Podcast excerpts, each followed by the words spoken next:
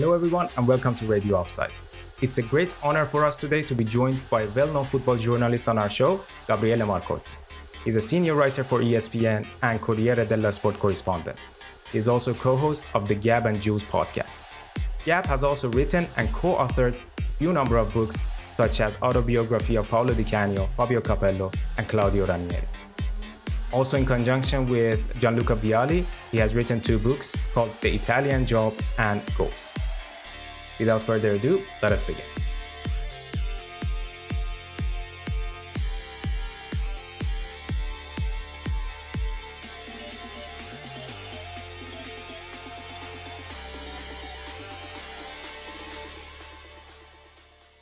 Welcome to another special interview episode of Radio Offside.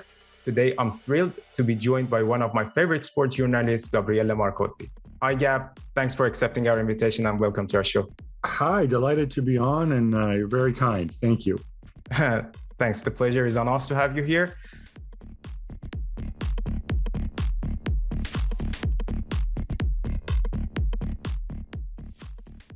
Well, uh, Gab, uh, 2021 is behind of us, and you've already published your wish list for the new year on ESPN. One of your wishes is about Super League, and Super League is our favorite topic on the show as well. I read your wish for our listeners um, that, the, that the European Super League and its proponents go away and have a long, hard think. I mean, I know this is your wish, but realistically, what do you expect to happen this year with the Super League, as we know that the European Just Court of Justice would proceed with the case. And I think recently Dortmund CEO also stated in his interview with Bild that uh, Super League is not off the table. No, and I think if you're, you know, if you're a big European club like Dortmund, you know, you're never you're never going to say Super League is off the table because it it weakens your position, right? Um, you know, I don't think I think we should always remember that the threat of Super League um, is what's been used by by big European clubs to be able to negotiate better terms for themselves uh, in UEFA competitions, um, and also to kind of orchestrate the balance of power. So it's not entirely with uh, with UEFA. Um, it'll be interesting, you know, this case brought before the European Court of Justice, if it gets that far, and if we have uh, if we have an actual ruling, which is very much to be seen. I think it speaks to the core of, um, what is pretty much essential about the sport and, and how we view and how we view football. You know, as you know, there's I think roughly speaking, there's three different outcomes. They can either kick it down the road and send it back and not issue a ruling, which um, I think might be the most if i'm cynical me says that is the most realistic um, proposition at this time simply because there's other things going on. This is a political court. They have to take into account the climate or whatever. Um, they can say look the current setup clearly violates european union competition laws for business which is a case that real madrid barcelona and juventus are arguing um, because you have an organization that is at once regulator and competition exercise uh, organizer, um, and also judiciary or disciplinary body, if you will. Um, this is anti-competitive. This hurts the clubs that are involved. The, the clubs and the national leagues compete with UEFA for sponsors and commercial um, commercial deals and so on. So this is anti-competitive. Um, and I think they would have a personally, I'm not a lawyer or a judge, um, but I think they would have a pretty strong case. Or it can go the other way, and they can say, "Yeah, look, it does violate competition law, but guess what? Um, public schools violate competition laws. Public National Health Service violates competition laws. The army violates competition laws, right? I can't start my own private army and buy my own private tanks and parade around um, there, there's all these other things. The, the banking system isn't unregulated. That violates pure free market competition law. Uh, the energy market, the gas market, you know, you can, you can, the univer- higher education, universities, research, if they say football is not purely an industry, football is some sort of intrinsic part of um, of European culture, and therefore is subject to certain protections, certain antitrust exemptions, if you will. You know, I think I think there would be a strong case for them to make. And like this is a political court, right? If most people feel at this time that this would be a popular decision to make because it would protect the pyramid, it would give a certain specificity, that would be a very big win for anybody who never wants to see um, the Super League take off. Um, and so I think that's why this decision is is so important if it comes. Again, I don't know that they're going to go that far, but ultimately, while courts are supposed to be independent and whatever else, ultimately, you know, courts are political. This court is more political than most. And I also think they could also, I think, quite strongly, if they wanted to, make the point that, you know, Super League project, let's not forget, was never a breakaway Super League if you speak to them and say, we didn't want to break away and do our own things. No, no, no.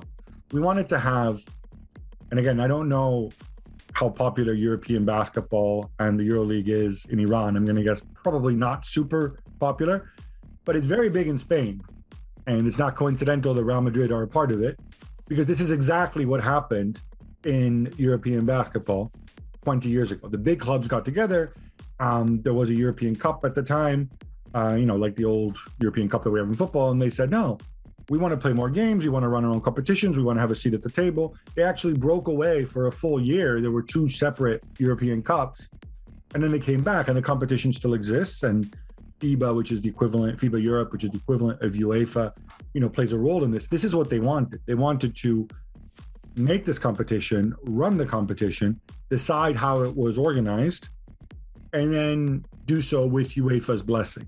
So UEFA would help decide how the other five teams in it were. They would take over some disciplinary, some regulatory aspects, but they would be the shareholders. That what that's kind of what they wanted. So it wasn't a purely entrepreneurial thing.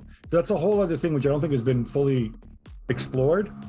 Um, which obviously they, you would need to sift through as well, because that's a whole other level. It's kind of an intermediate level from the two extremes that I that, that I described. So yeah, it's going to be pretty critical um, if they come to a verdict this year.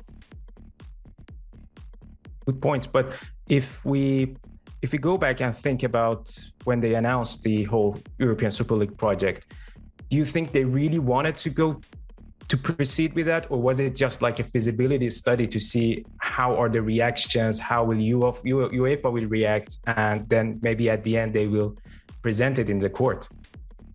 No, I think they uh, they definitely wanted.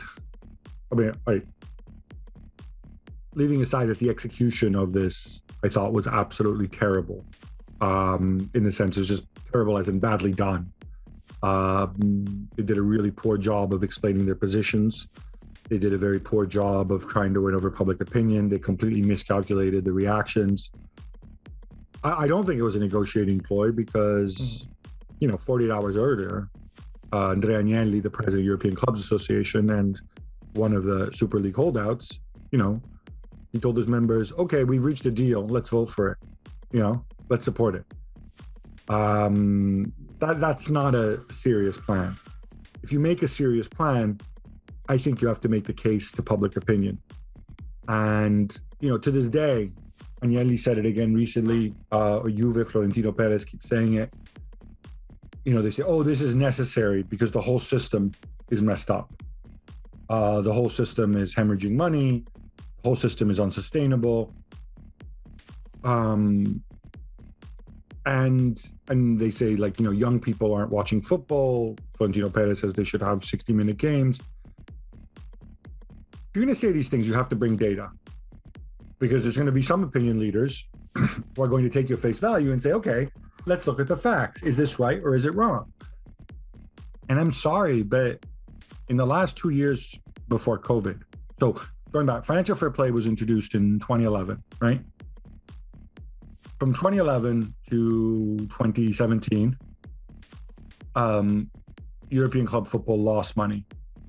They started off with losing 1.8 billion a year. The last two seasons before COVID hit, they actually made a profit the European football actually became an investable business.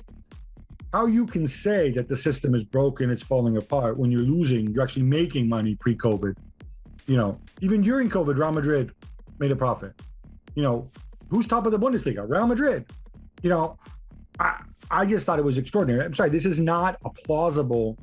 It's not a plausible explanation. You have to convince people that there's a need for this, and they certainly didn't do that. You know, the this evidence that you're saying that like, oh, kids are playing video games and so on. It's exactly what an old person would say without knowing, you know, what's actually going on. Bring the evidence, bring the data. You've done market research. Okay, fine. You know, show me that people under the age of 25 or under the age of 18 aren't watching football, aren't spending money on football. So they didn't, they never brought any evidence. They just talked and talked and talked. They published um, some kind of like a surveys, right? But even the one survey that they cited, which was a FIFA survey, they completely hmm. misunderstood. Um, I I think this is very problematic, and to me, what it looks like um, is that purely a power grab, and far more simply, you know, I, I am for a free market. In a free market, if you're losing money, then what you do is you either increase revenue or you cut costs. The problem with cutting costs in football is that it's difficult to do. And obviously, you've got the fans saying, no, go and sign Haaland, sign Mbappe, sign this one, sign that one, right? That's the problem. You have to have the balls to go and do that. You have the balls come out and say, you know, we made a mistake when we paid 100 million for Hazard. We made a mistake when we gave Ramsey that enormous deal or whatever other things you did. We, maybe even we made a mistake with Cristiano Ronaldo because it didn't fit our business model, right? You have to have the courage to do that. You cut your costs or you increase your revenue if you're able to do that. But even their plan, even the new UEFA Champions League format, what is it? Are you increasing revenue? Play more games. I'm sorry, that the marginal increase every extra game you play becomes smaller and smaller. You don't have to be an economist to understand that. You know, anybody, why don't we play every day? Yeah, we'll increase revenue over time. And then overall, globally, on a per match basis, we'll lose money. So it was just distinctly unimaginative. Um, they didn't even, I'll give you another example, two examples that really bothered me, right? If you think back to their original statement that went out, all these clubs that they, they're so forward thinking and so on. They had one sentence on women's football. A women's competition will be added in due course, right? Anybody, whether you believe it or not, they all talk about how important women's game is and how it's a new frontier tap. And all you can do is put one line in. Uh, when they talked about how much they're going to give in solidarity payments, so first of all, the average football fan, if you mention solidarity payments, they have no idea what the hell you're talking about. Solidarity payments are very important. So they should have had I been in charge of the Super League, I would have said, first thing we need to do, explain to everybody how we're going to generate far more money than now. And that money is going to go back to the clubs to make the system sustainable because that's what solidarity payments are, right? Instead, all they said is, we're going to give 10 billion or whatever it is over the course of the agreement. But they don't even mention what the course of the agreement is. I'm sorry, if I'm a fan of a club outside of these, I say, okay, so are you we getting more money or less money? Or because if the course of the agreement is thousand years, I'm not getting more money, right? Um, so all these little things, you know, to me made it seem like it was something that was rushed through. They were going to try to strong arm UEFA either back to the negotiating table, and they said, you know, we're ready to negotiate, and hopefully, you know, get their terms through. I think they would have been prepared. You know, they had 15, they had 20 teams, 15 permanent members. UEFA had come back and said, okay, we'll have 24 teams, 15 permanent, and nine qualify every year, it would have been fine. That's right. We're good with that. You know, like I, I think that's that's how they viewed it. And no, it was just completely misreading the situation. I think it was also misreading the clubs who were in there were in there for different reasons. And that was the other, I think, the other big issue. You had certain clubs like Tottenham, like Arsenal, like Inter, like Milan, who, you know, had lost a lot of money and they were there because they needed this. You know, they can't afford to be left out. It would be a mortal blow to be left out. Atletico Madrid I'd put in that category as well. You had other clubs like Real Madrid who, you know, they've been talking, Florentino's been talking, to be fair to him, he's been talking about this for 30 years. You had other clubs like Manchester City, like, like Liverpool, Manchester United, who don't need this, but they want it because their owners want them to make more money because they have individual owners who stand to benefit themselves. Let's not forget, Florentino Perez wasn't going to personally benefit from this because he doesn't own Real Madrid. He's just the president of it. And then you had others like Chelsea and Manchester City who are kind of like, yeah, I don't really need this. This might actually hurt me. I'll go along from the inside because I don't want to be left out. But, you know, and it's not surprising that Chelsea and City were the first clubs out the door. Um, you know, as soon as the as as the the wind changed, let's say.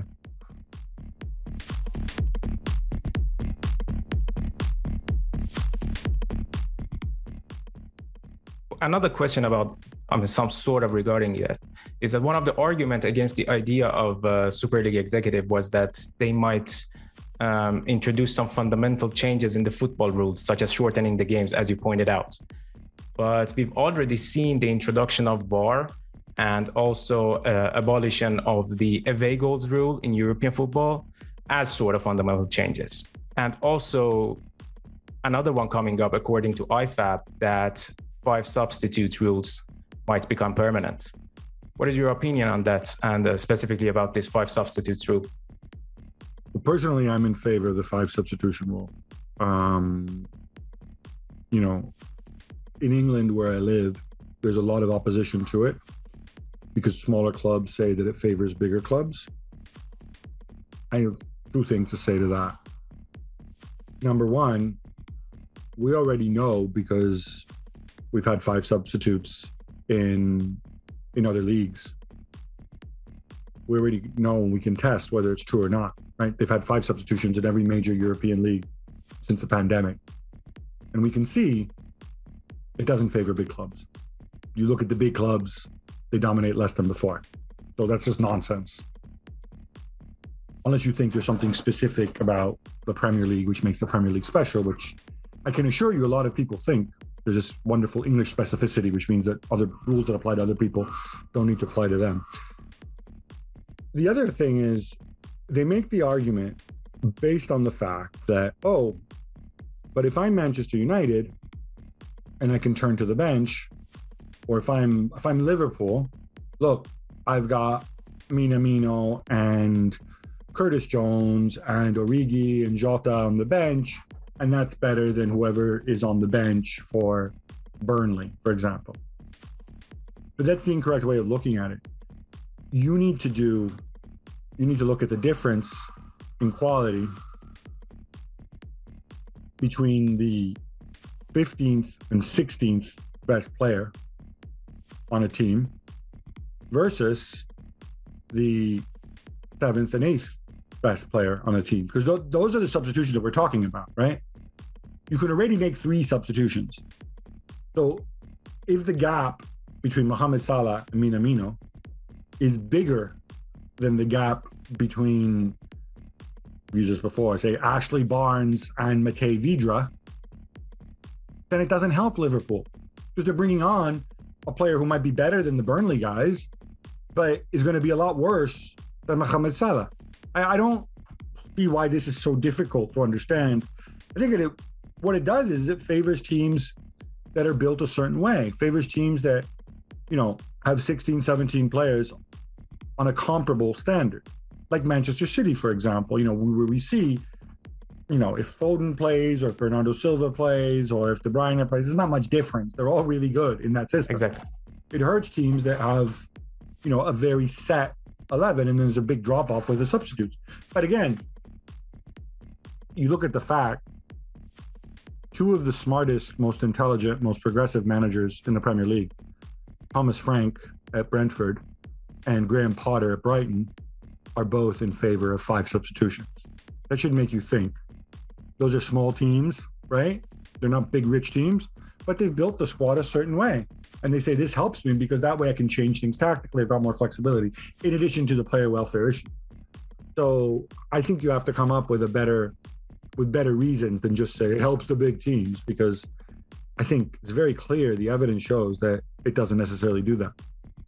But in the longer run, wouldn't it affect the distribution of the players among the teams? Because currently, if we can imagine that in each matches, at least uh, 15 players are gonna, or 15 outfit players are gonna play, then the nagging of the players who are on the bench would decrease, and um, then the bigger clubs, then they will they will be in favor of going to the bigger clubs because they can still see that okay, I will get the play time.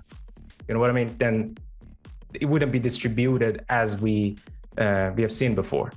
So you're sorry. So if I understand what you're saying is because you would still get a chance to come on the pitch at a bigger club, then you wouldn't mind being at a bigger club and not exactly. Starting. And that exactly. Would, I mean, with all due respect, I think that's a pretty esoteric argument and pretty far fetched. I don't, you know, footballers all want to play, right? I've been around footballers for 25 years. Some only care about money most care about playing. You care about playing. You're not going to be happy. Oh, look, I've come on for the last 10 minutes when we were winning 4-0 against the bottom team on the play the, the, the table you know that, that's not going to do it for you and i think that's where most of these players of these players are in you know players aren't stupid if they're at a club they know you know who's part of the hierarchy who's part of the plan and they know they know where they stand. And if you're a veteran player you know, it's different with kids because kids you know want opportunities. But if you're a player mid-career and you're not you're not starting and you're not playing regularly not going to be five or ten minutes here or there that are going to change your opinion about whether you want to stay at the club or not. It's going to be your willingness to take a pay cut to go somewhere else. I, I think that's the main discriminant. Yeah, fair enough. Fair enough.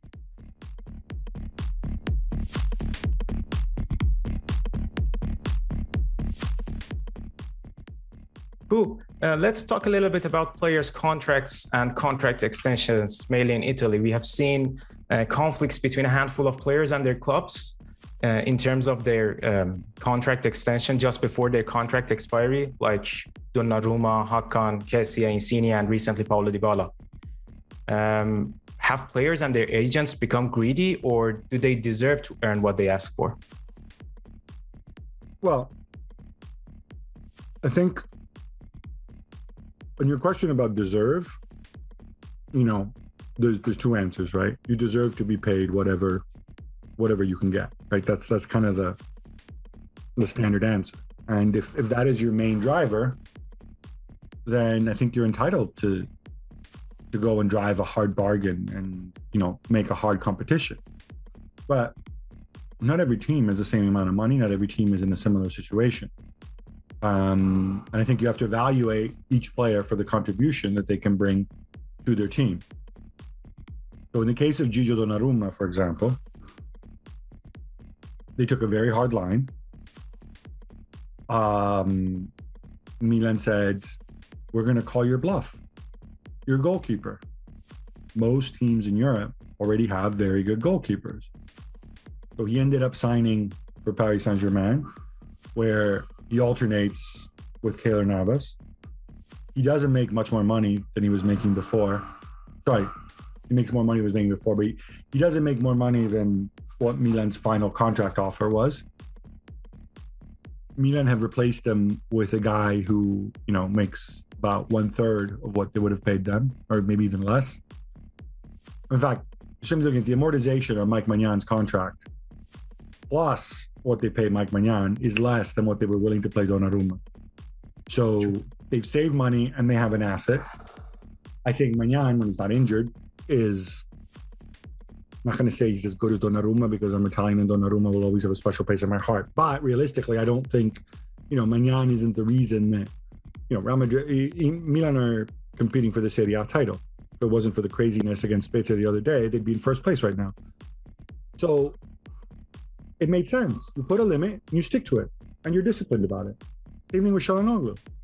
You know, I know Calhanoglu's done very well for, for Inter, better than I thought he would he turned down their offer because Inter offered in net terms a little over a million euros more a year. Um, but Milan put a value on him. Milan said, okay, if we give you this contract, you're going to cost X much. And in three years, you know, in in two years, you're going to want an extension, or we're going to have to sell you. In two years, you're going to be in your late 20s. You're going to be on a salary that not many clubs outside of England and outside of the top clubs can afford. You're not going to move to Real Madrid or Bayern Munich at that stage of your career.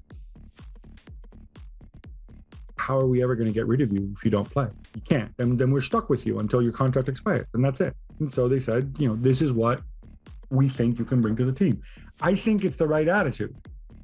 Now, it may be painful, and you know, you mentioned the Dybala case. Um, exactly.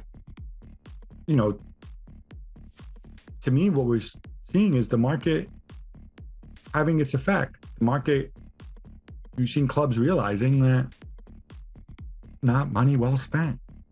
Paulo Dybala, since 2018, funny enough, when Cristiano Ronaldo arrived at Juventus, Paulo Dybala has missed more than 50% of Juve's league starts.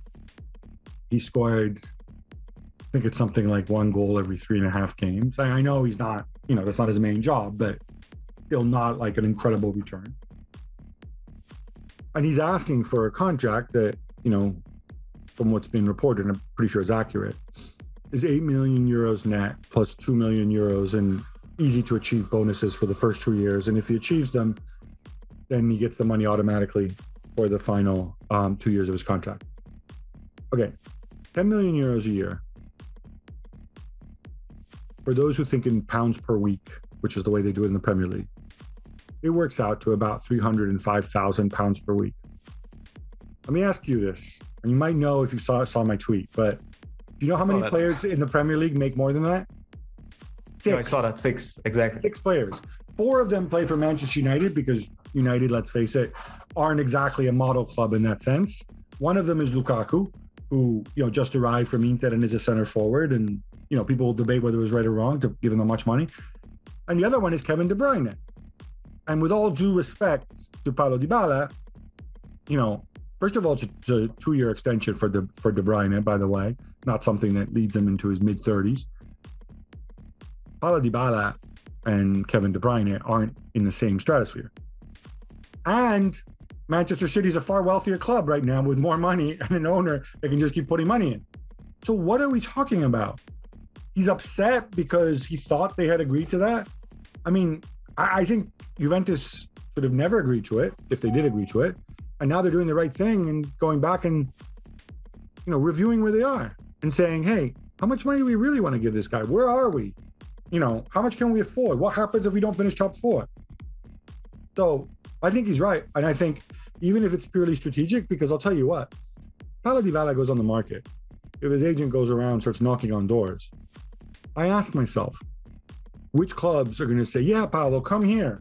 We'll pay you 10 million a year." Seriously, I, I'm I'm curious. You know, is he going to go to okay? Manchester United case unto themselves. There's no logic to what United do, but I think most would agree they have enough attacking players, right? Not going to be Manchester City. Chelsea already have a billion attacking players. Where's he going to go? Arsenal already have good, good younger players in that position. They're not going to make him their highest paid player because maybe they learned their lesson with Aubameyang. It's not a good idea. Real Madrid have Vinicius and Mbappe maybe on his way. What are they going to do with Dybala, right? And they want Haaland, and they still have Benzema. Barcelona don't have any money. Atletico Madrid, again, João Félix, Griezmann, Correa, all these guys. And then you think you're going to want to make him their highest paid player? No. Where are you going to go? Are you going to go to Paris Saint Germain to replace Mbappe? Maybe. Will that make you happy? Is that the big time? Is this what you're going to do? So if I'm you, I'd be relaxed. I can take that, you know, 10 million net a year is rough, it's nearly 20 million euros. I think Juve can spend 20 million euros better and more meaningfully mm. on other players. And those people who say, oh, but where are you going to find another number 10? Maybe you don't find a number 10. Maybe you don't play with a number 10. Maybe you play 4 3 3. Maybe spend that money on a center forward. You know, we have to get away from this idea that, you know, players have the balance of power. I think the balance of power is shifting, in fact, away from players. Because look at Paul Pogba. From January 1st, he could have signed with any club in Europe. still at Manchester United. Now he's going to run his contract down. They're going to wait. They're going to see. But United didn't get scared. United are calling his bluff. United are calling Jesse Lingard's bluff. Um, you know, we're seeing this incredible. Chelsea are doing it with Antonio Rudiger, with Andreas Christensen. They said, "We'll pay you what we think you're worth." So I think there's a bit of a there's a bit of a rebalancing there, and I think that's a good thing. Two, two, two quick questions on it. Aren't uh, I mean, isn't Juventus concerned about Inter's offer, 7.5 million for Dybala, and it would become kind of their direct rival? I mean, so first of all, that would that would assume that Dybala would agree to move to Inter for the same amount of money that he's making now, mm. for 30% less than what he wanted from Juve. I mean, personally, no, you don't. You don't make a move to stop Dybala. And if Inter get the Dybala of the last three and a half years, frankly, it helps Juve. You know, I, in in all honesty, I mean, I, I know it's been mentioned. Look, there's, there's a number at which it makes sense and Dybala becomes attractive, right?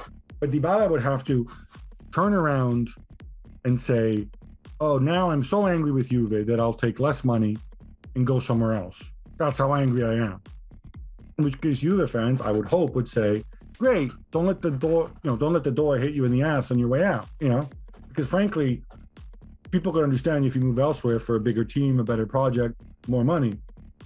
If you just do it out of spite, I don't think it's a good idea. I don't think it would be a good move okay. uh, for Inter either, especially given Inter's current financial situation, which is which is really not good. Mm, true that's good. And um, and another one from the club's perspective, if the players stay until the end of their contract and they go away with uh, Bosman, then the club cannot register any capital gains in the longer run. If the number of players with the same situation grows, isn't it a little bit uh, complicated situation for the clubs? Or the yeah. wages are more important for them? Look, I, I think, you know, those capital gains you're talking about, those are just paper gains. Yeah. Right? And all they do is they make your books look a little bit better to somebody who doesn't know how to read the books, which hopefully isn't serious investors. And it means it often means that you're, you know, you don't have to take on more debt to balance the book or owners don't have to put in equity, which is the real reason that these things happen. But I think that's all it means. At a well-run club, um, when a player is two years left, you sell him or you extend him. I think it's as simple as that. Or you put your faith in the player. You know, let's say Juve have a great end of the season this year. Let's say Dybala takes Juve to the Champions League final and they finish second or third in the league and everything's great. And Dybala's happy with Allegri and he's scoring and so on. What about having some faith that Dybala says, you know what? 29, I think he turns 29 in November. And what if he says, you know what? I'll take the same money I'm making now. I don't need a pay rise. Take that money that you save and get me a center forward who I can set up. I want to win something. We're on the right tra- track with Allegri. I want to be a part of it. I've devoted, I've spent seven years here or however long it's been, right? You gave me the captain's armband. Ronaldo's gone. This will be my team. I'll be the Ronaldo, and Chiesa will come back. I mean, these people are human, right? Um, you would think. I, I think, yes, there are some players who are clearly motivated just by that, but at some point, that's what I would want from my player if I were running a club. Somebody who had that attitude. I wouldn't live in this. Certainly not not if not at a big club like Juve. I wouldn't live in fear of the guy leaving me because somebody offers him a million more a year. Like I it doesn't it, wouldn't I, would tell myself this is not the player I want, not the player I need. And also in the end, with all due respect to Dybala, we're talking about Dybala here. We're not talking about Kylian Mbappe or Erling Haaland. We're talking about Paulo Dybala. You know, uh, I think people are still stuck on the idea of Dybala, what we thought Dybala was going to be when he was younger.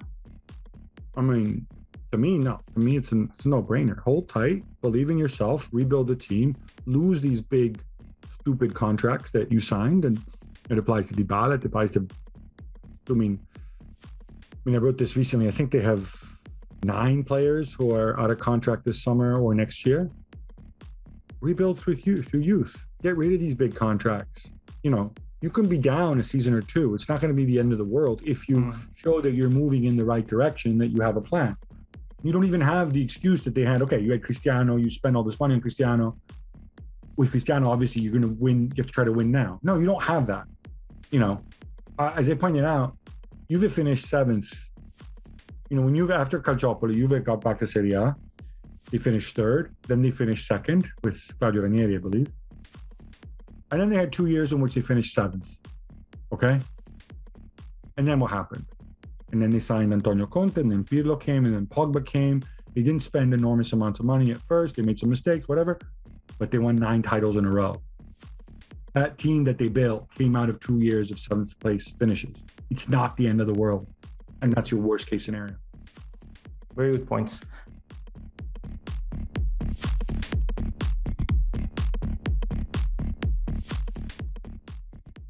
Um, but what do you think? Do you think you will make it to the top four this season? And if yes, which of the current top four will miss out the Champions League spot? I would expect Juve to make it. Um, and I would expect it may be Atalanta who drops out. Mm. Um, but I, I don't know. I mean, it's it's 50 50. And I just say that because I, that I, it could just easily be Napoli. I mean, Luciano Spalletti has far surpassed my expectations. I think Luciano Spalletti is a genius, and I think Napoli have a tremendous team in terms of talent. But Luciano Spalletti is also somebody who has self-destructed in the past. You know, who's unpredictable, who can be difficult. He's a very odd person, so that could yet happen. So, I'm Juve, you know, I, I don't take top four for granted, but I think I'm in a pretty good position that one of those two, Atalanta or Napoli, are going to falter, and then I can move into the top four. Yeah, that would be interesting to see what happened. Um, and what what what about the situation with uh, Lazio and Roma? I mean, the, there is a tough battle at top of the table. They changed coaches at the beginning of the season, but the situation is not better than the previous season if you compare both of the teams. What could they what could they have done better? Do you think? So I think you know, in Lazio's case, essentially, essentially the same team, right? Minus Correa.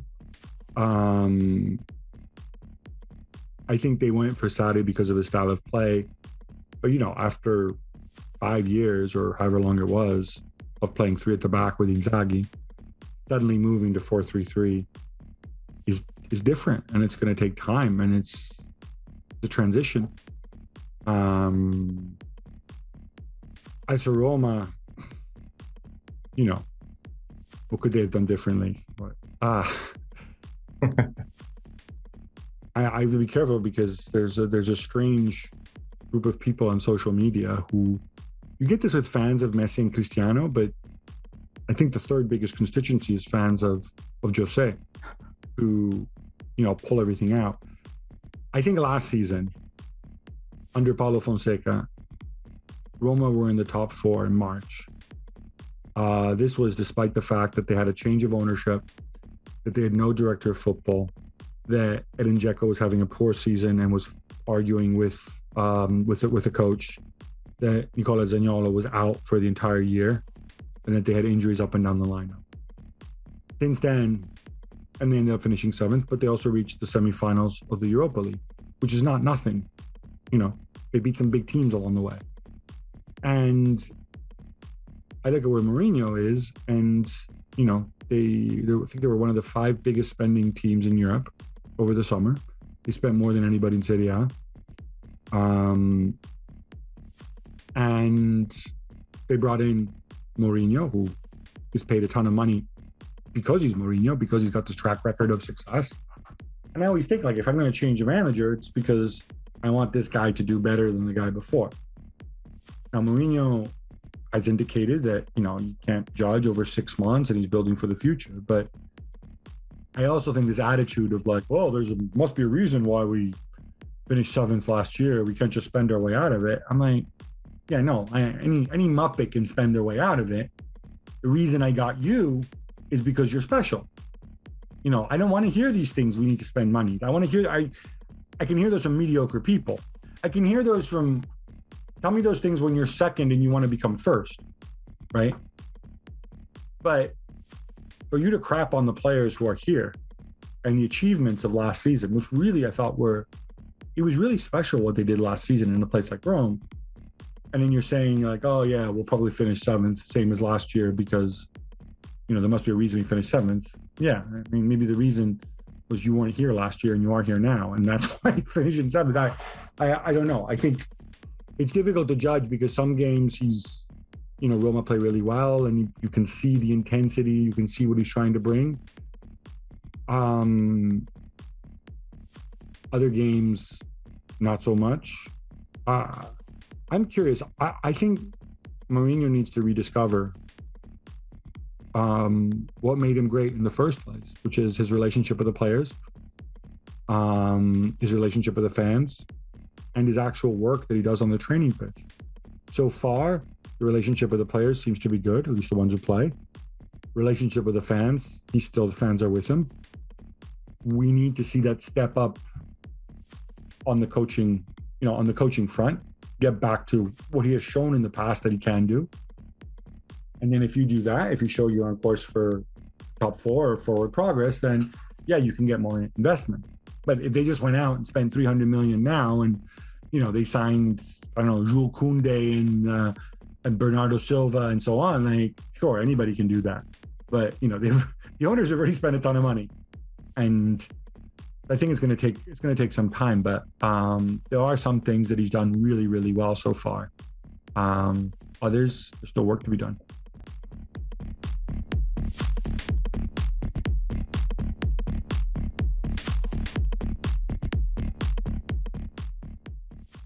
Yeah, cool. Um, I have one question on Premier League as well. If you talk about Ralf Rangnick and Antonio Conte, we know that at least one of these two will miss the fourth Champions League spot in the Premier League.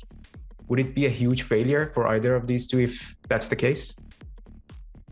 It would be much bigger. Well, I mean, both took over when the season went on, when the season exactly. was going on, right? And both took over teams that were outside of top four. So I don't think it would be a huge failure if they both missed out. From a club's perspective, it's a bigger failure, of course, for Manchester United because they were 2nd mm-hmm. last year and because they have a much higher wage bill than uh, than Tottenham do. Um, you've seen an improvement with Conte Tottenham on the pitch. I think it's a little more of a straightforward improvement in the sense that you know Conte comes in, the players know who he is because they've seen him win a Premier League title. He knows how he wants to play, and he goes out and he works maniacally at it. Rangnick landing at Manchester United is a different story. Ralf Rangnick may be a big name to you or me or people who follow football in Germany or football in general, but you know the rank and file fan and even the average United player. Have I seen this guy on the sidelines in the Champions League? No. Did he come from Bayern? No. Who the hell is he? And then they find out that he's only coached two of the last 10 years, so he needs to make an adjustment there the other big thing is football philosophy. What made him great at Hoffenheim and Leipzig and Schalke is his style of play, his his pressing systems. Well, this team isn't built for that. You know, this is a team. If you play, we saw it early on, right? When he wanted to play his, you know, for lack of a better word, four-two-two-two. You need a front four that run like maniacs and go side to side and press, right? Are you going to ask Cristiano Ronaldo to do that? Not because Cristiano Ronaldo is lazy, but because Cristiano Ronaldo, as great as he is, is obviously older. Maybe you don't want Ronaldo sprinting 50 times a day a, a game because he's not going to be as lucid when he gets the ball. Um, if you play that system, you need serious attacking fullbacks. Right. I have Wan Bissaka and Luke Shaw. Uh oh. You know, which is probably why Dalot and uh, and Alex Telles have been playing, even though maybe they're not as good. So I think between the two as a club, it would be a much bigger failure for for United. And maybe they should have revisited. They said maybe if I maybe rather than Rangnick, maybe after Solskjaer should have had somebody who can have an instant impact, just get us into the top four and then leave, rather than having one of those grand vision types like Rangnick. For Conte, he's starting from a lower base. So I think they're playing better. You know, I think even finishing fifth or sixth wouldn't be a tragedy for for Tottenham and would still represent an improvement over last year. And he's got more mitigating circumstances, I think. Nice.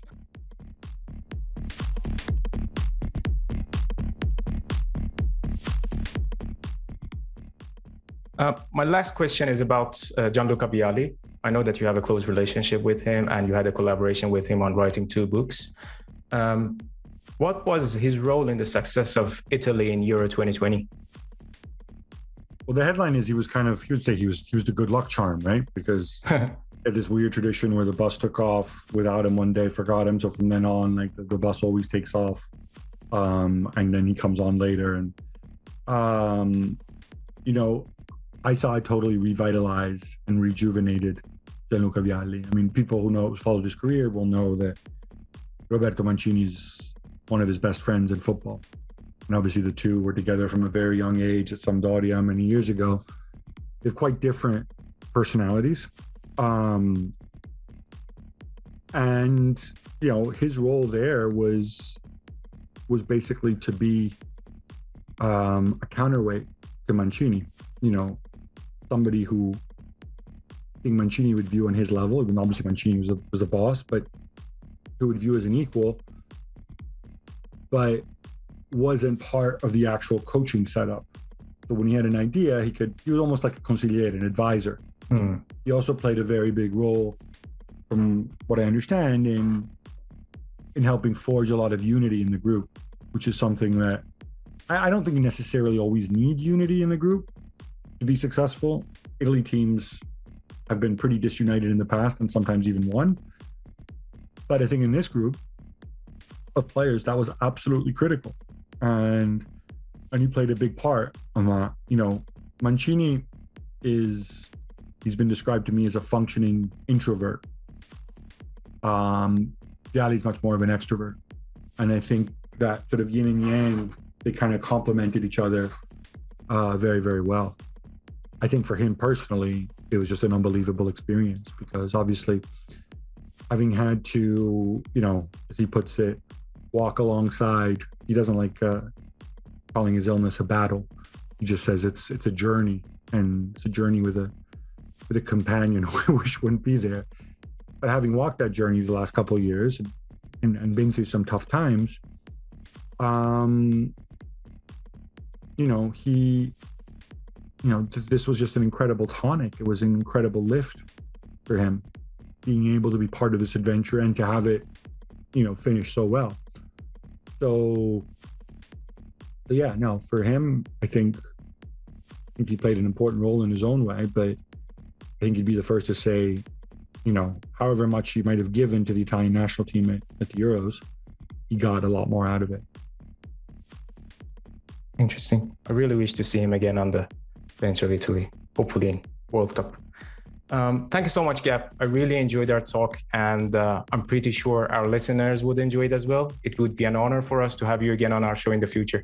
Absolutely. Pleasure's all mine. It would be an honor to be back as well. Uh, thank you so much. Thanks all for right. your time.